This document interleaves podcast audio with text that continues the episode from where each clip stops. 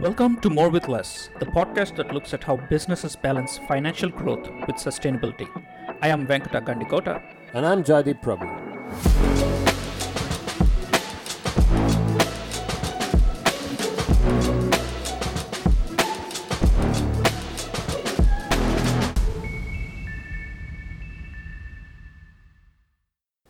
Our guest on this episode is Hervé Duteil, the Chief Sustainability Officer at BNP Paribas. Hervé, thank you for taking the time to talk to us. Perhaps we could start with your personal and professional journey. How and why did you get into the sustainability space? Sure. Hello, everyone, and thank you so much for having me on this podcast. So, by way of introduction, I'm the Chief Sustainability Officer at BNP Paribas in the Americas. I've spent my entire career at BNP Paribas and almost all that time in New York. This is the third chapter in my career. The first uh, segment was at the very early days of commodity derivatives in charge of trading activities. And uh, long story short, at the end of, of that time, I had substantial P&L responsibilities, but no managerial responsibilities in terms of projects or people. And it was not the case in my personal life, actually, where I was constantly asked to lead projects. I forced myself to try to find those opportunities uh, within my work area. And that led to my second chapter, which was to set up the municipal group for BNP Paribas and lead a number of market activities.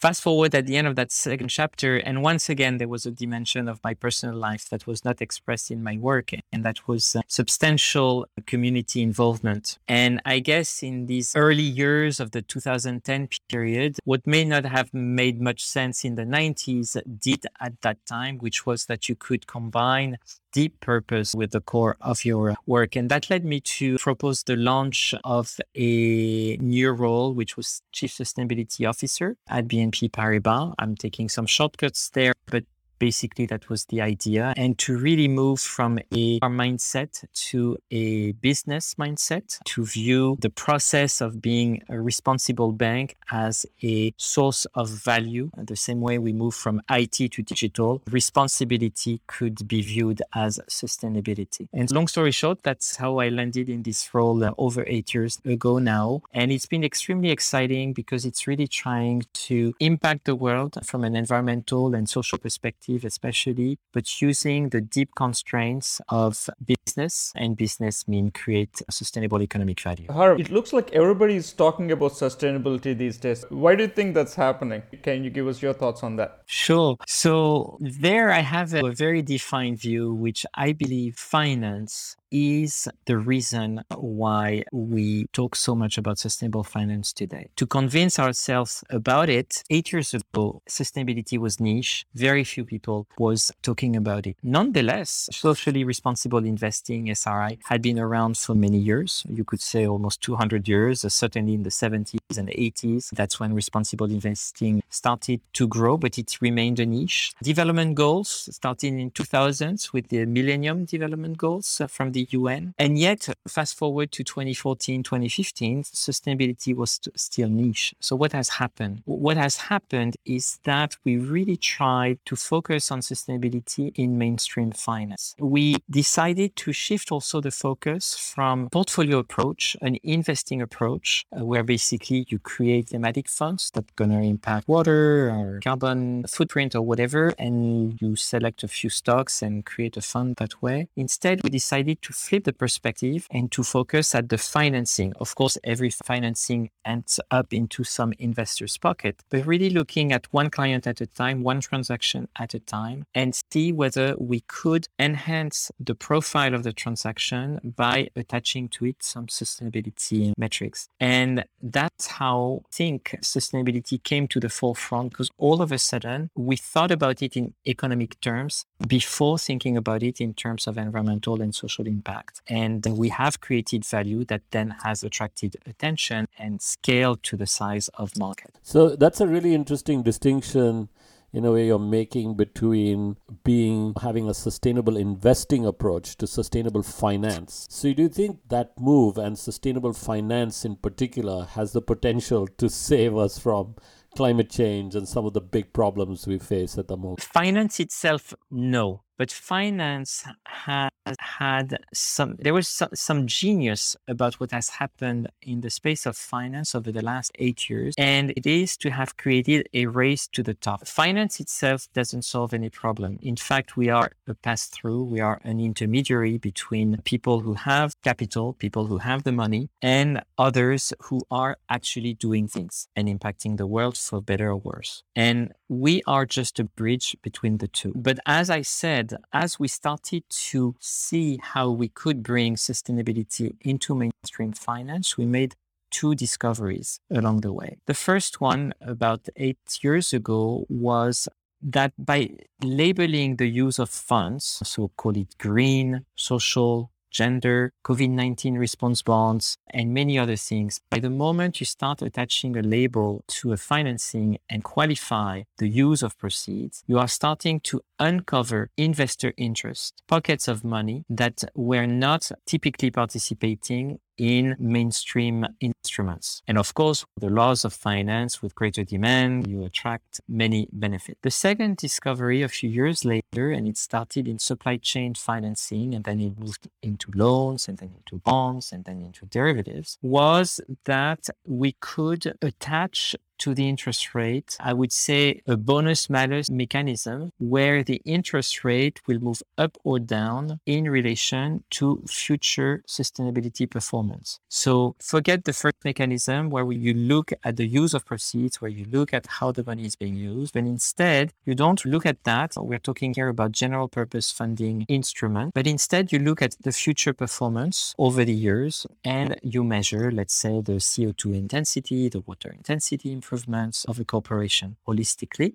And then you reward them or inflict a penalty on the interest. If you think about it, it's a deep revolution because for thousands of years we've only lent money at a price that reflects the ability of the borrower to repay the lender. But all of a sudden, we've also added a second dimension, albeit in very minimal terms at this point, which is the ability of a borrower to do good. So all of that has been very exciting. The second generation of products, as I said, can be used for any type of funding. So you're no longer restrained by finding green capex or social capex on your balance sheet. The focus is really the results, but it makes those products really available to a very wide array of borrowers virtually, unless you are really doing very bad. And, and what finance has done is to create a race to the top because now when in a given sector, whether it's the food and beverage sector, whether it's the oil and gas or the mining sector, when in the early days, it was the best in class who could access sustainable finance.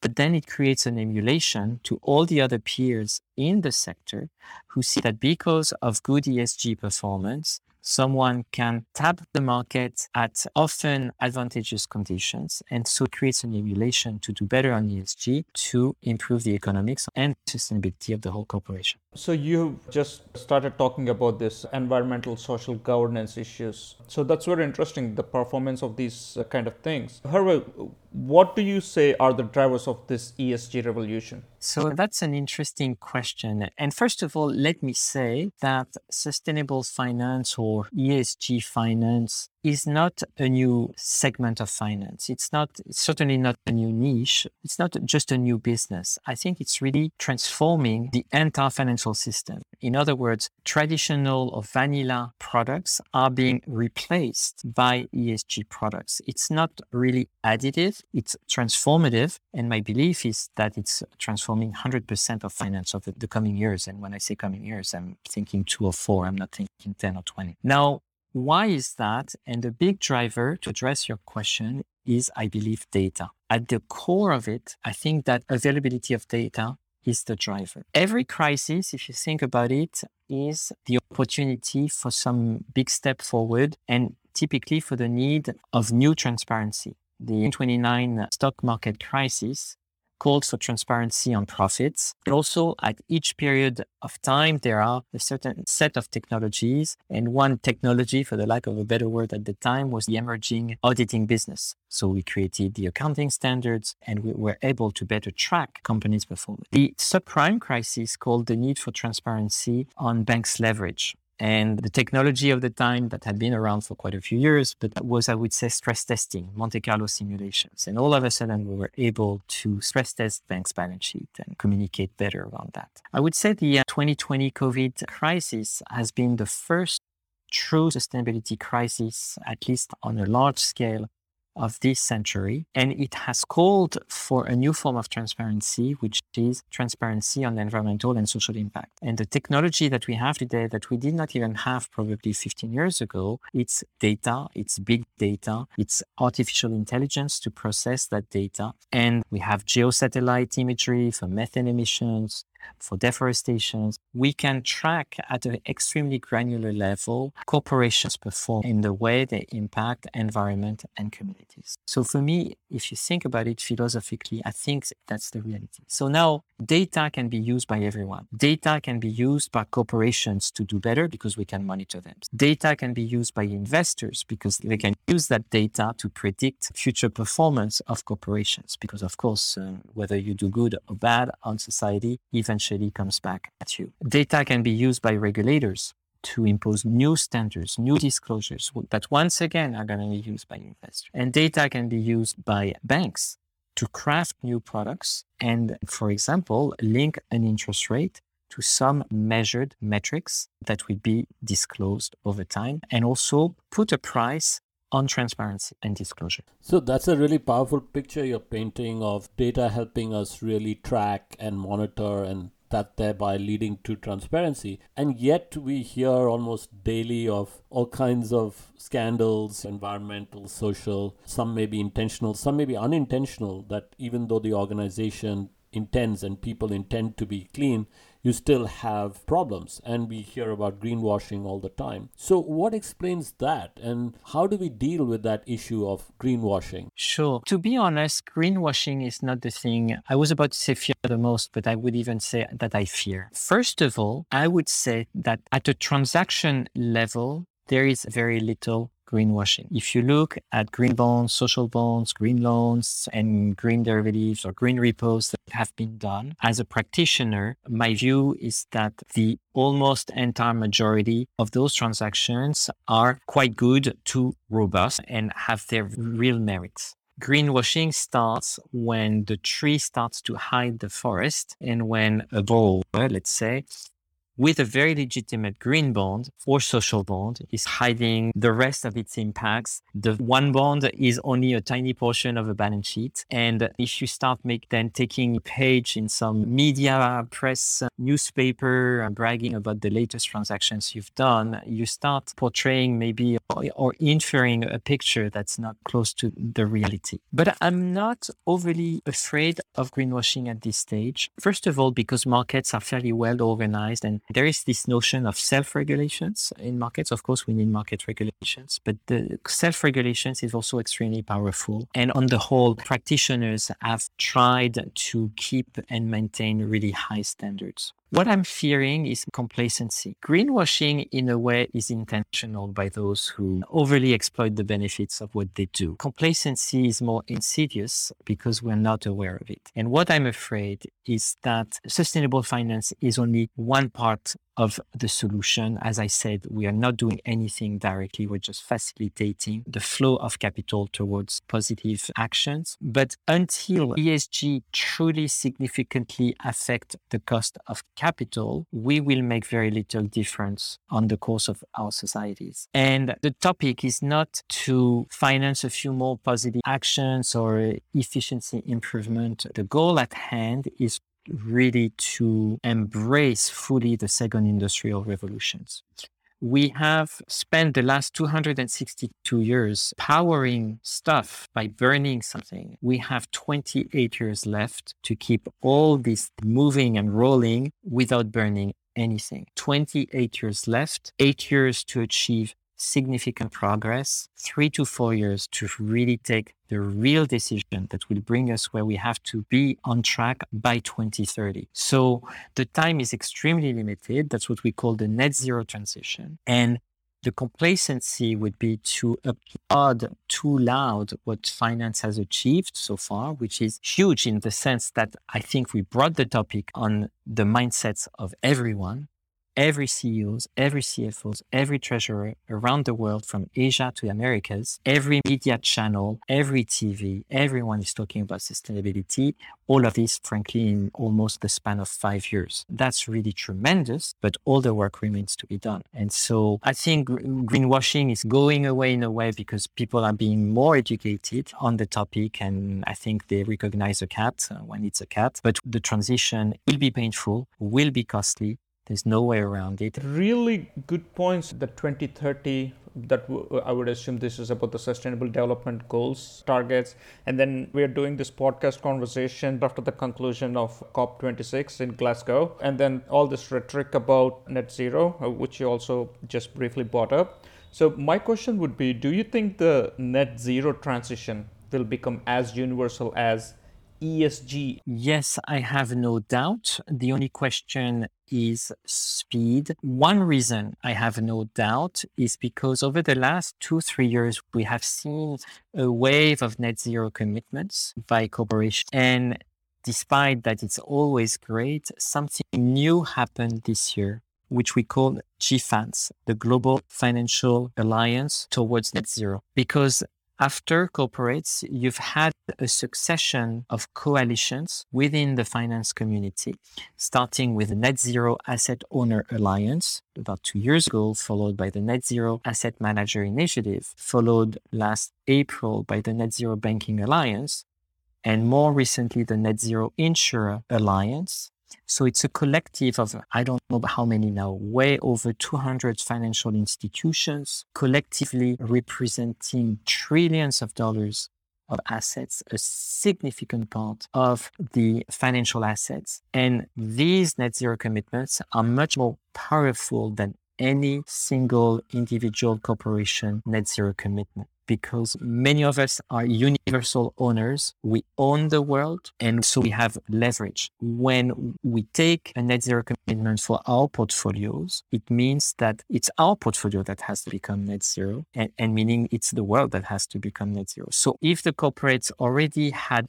operational pressure to be sustainable, to have access to water, to emit less, to satisfy growing consumer preferences for more sustainable products. If corporates had also the pressure of increasingly more stringent regulations, now they will have the pressure of money because there's no way we can become net zero if our clients don't become net zero. And so that's the reason why I'm convinced that net zero transition will become universal. So, sticking with the net zero transition, given how important it is, what role do banks play and how do banks facilitate that process? So, I think we could talk at length about this, but I think there are three uh, main levels where banks can be influential in the net zero transition. The first one it's to accelerate the embracing of the net zero transition by our clients. And the way we do that from a financial perspective, it's to show them how access to capital and cost of capital in some given sectors, of course, the most carbon intensive, will be disrupted over the next three, five, seven, ten years. And also in relation to them positioning from an ESG perspective within their sector. The second level where we can be influential is once you've realized that, it's guide our clients in choosing transition pathways that will be most valuable to investors because what they look from us is of course access to money so that's where we can advise them they are consulting companies to also advise them how to minimize uh, environmental impacts in some dimensions of their business. And then the third level is once you've decided how to transition, it's to finance this actual transitioning, depending whether you have to sell or decommission your most carbon intensive assets, whether you need to acquire some companies to fast track some sustainability transformation where you've been lagging, etc. So these, I think, are the three areas where banks can be uh, useful in the net zero transition journey. I want to now come back specifically to the organization you represent, BNP Paribas. So, can you tell us a bit about sustainability within BNP Paribas and what has BNP Paribas been doing in the space and what has your job as CSO entailed? Regarding this? Sure. So I'll have to focus just on a few elements because we could write uh, many books to answer your question, but maybe more to frame some key dimensions. One very important dimension for us at BNP, and it's been over 10 years, pretty closer to 15 or 20 years now, it's to keep our own house in order. And we have moved from the traditional ESG approach to define sector policies on most sensitive sectors, whether it's defense, nuclear, oil and gas, mining, palm oils, agri, etc. We have moved from a number of iterations of those policies with stricter and stricter criteria to an approach of portfolio alignment. So we have committed and are working at developing methodologies and implementing actions to align our portfolio with a 1.5 degree world. And so it, it means having some predictive impact of our clients uh, over the next five years, let's say, with given trajectories that we would like to have the dialogue with our clients and eventually uh, making the right decisions to make sure that our portfolios stay on course. The second dimension of our work has been to integrate ESG in the products that we do. So I talked about some of those earlier from green loans to sustainability linked loans to sustainable supply chain financing to sustainability linked cross currency swaps to green repo, and the list could go on and on. But it's basically reintegrating within pricing an externality that had been too long ignored, which we believe has impact on long-term credit risk, which we believe has impact on systemic risk embedded within our portfolios, and which has also an impact on the behavior of our clients because it gives them an incentive to accelerate faster towards more sustainable model. The last component I would add is what we talked about transition. So you want to align your portfolios, which is very much around the client selection and education. You want to create products that's going to help your clients get rewarded basically they accelerate and get penalized when it's not the case the third component is really to our client on this net zero transition journey because as i said more and more the sustainability choices you make today. It's no longer about having a nice prize on the front page of some newspaper, but it's about whether you're still going to have the ability to access capital at the same conditions in a few years from now. So it's a very significant advisory business that we can do to our clients. So this, in a nutshell, is what a bank can do, especially at its corporate and institutional banking level. Just briefly, because we have two other sides to our bank. We're also a retail bank and we're also an asset manager. These are the three components of our large banking model. On the retail side, we've offered numerous products to stimulate the financing of energy efficiency projects in homes, to integrate sustainability in small and medium enterprises, which also need financing. We've worked also on numerous financial inclusion products, also supporting social businesses and so on. And on the asset management side, so it's no longer a financing mindset, as I described heavily during our conversation, but it's more an investing mindset. And there we are prepared to be, I would say, future makers. Traditionally, the investors have tended to see themselves as future takers, basically understanding what's coming up around the bend, if you wish, and prepare by basically buying or selling uh, securities. But they were not thinking of it themselves as people who could effect outcomes. And it's not actually true. Investors do influence outcomes. And so to your question, we have been extremely active in what we call company stewardship or company engagement engaging the people we invest in, which are in the funds that we craft, even when it's not equity, but when it's bond, to have a dialogue with them and to, to communicate our expectations around climate, around biodiversity, about uh, around social inequality. So if we don't embrace our role as future makers, we will be forced as investors to take a future that neither we or our clients don't want. That's a really comprehensive, very insightful response. Speaking of the future, then, Hervé, what do you think the future holds? What is your own view when you step back and look at the landscape and what is likely to happen in the next few years?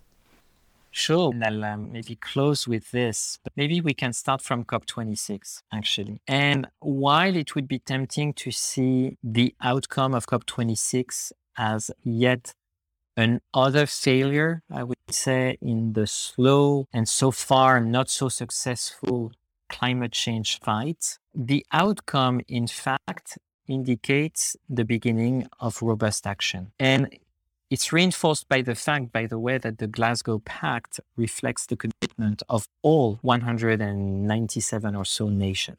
So my outcomes, I have three key takeaways. So first of all, as before COP26, we were on a trajectory of 2.7 degrees of warming. After COP26, uh, give or take, we should be around 2.4 degree track. It's a baby step, and that baby step reflects our inability to overcome some deep contradictions between our countries and with diverging economic interests. But the first thing I would say is that while the public sector is still quite divided, the private sector, surprisingly, is much more united.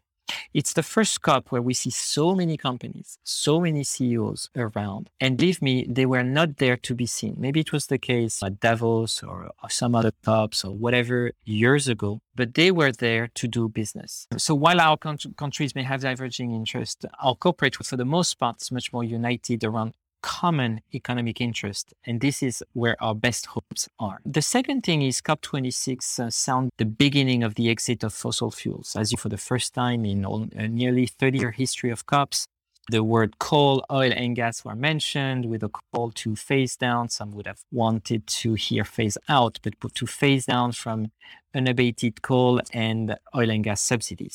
I think it's really symbolic that 197 countries agreed to have this in writing for the first time. And it's really crystallizing the fact that we've turned around and that we are entering the second industrial revolution.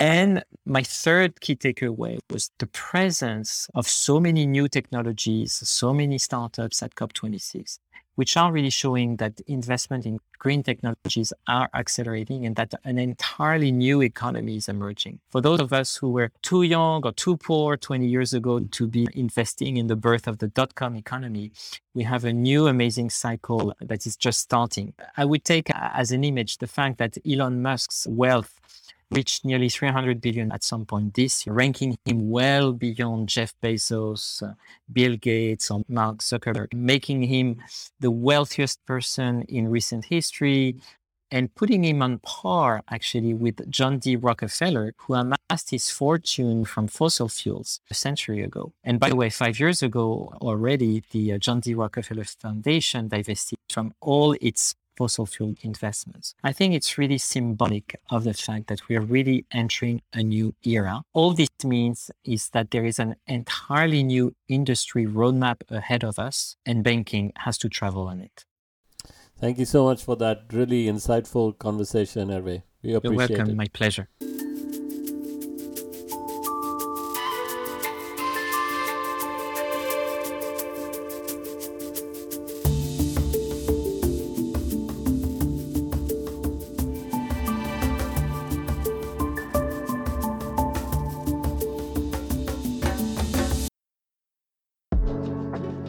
For listening to our More with Less podcast. You can follow us also on social media. Our Twitter handle is More with Less Pod, and our handles on Instagram, LinkedIn, and YouTube are More with Less Podcast.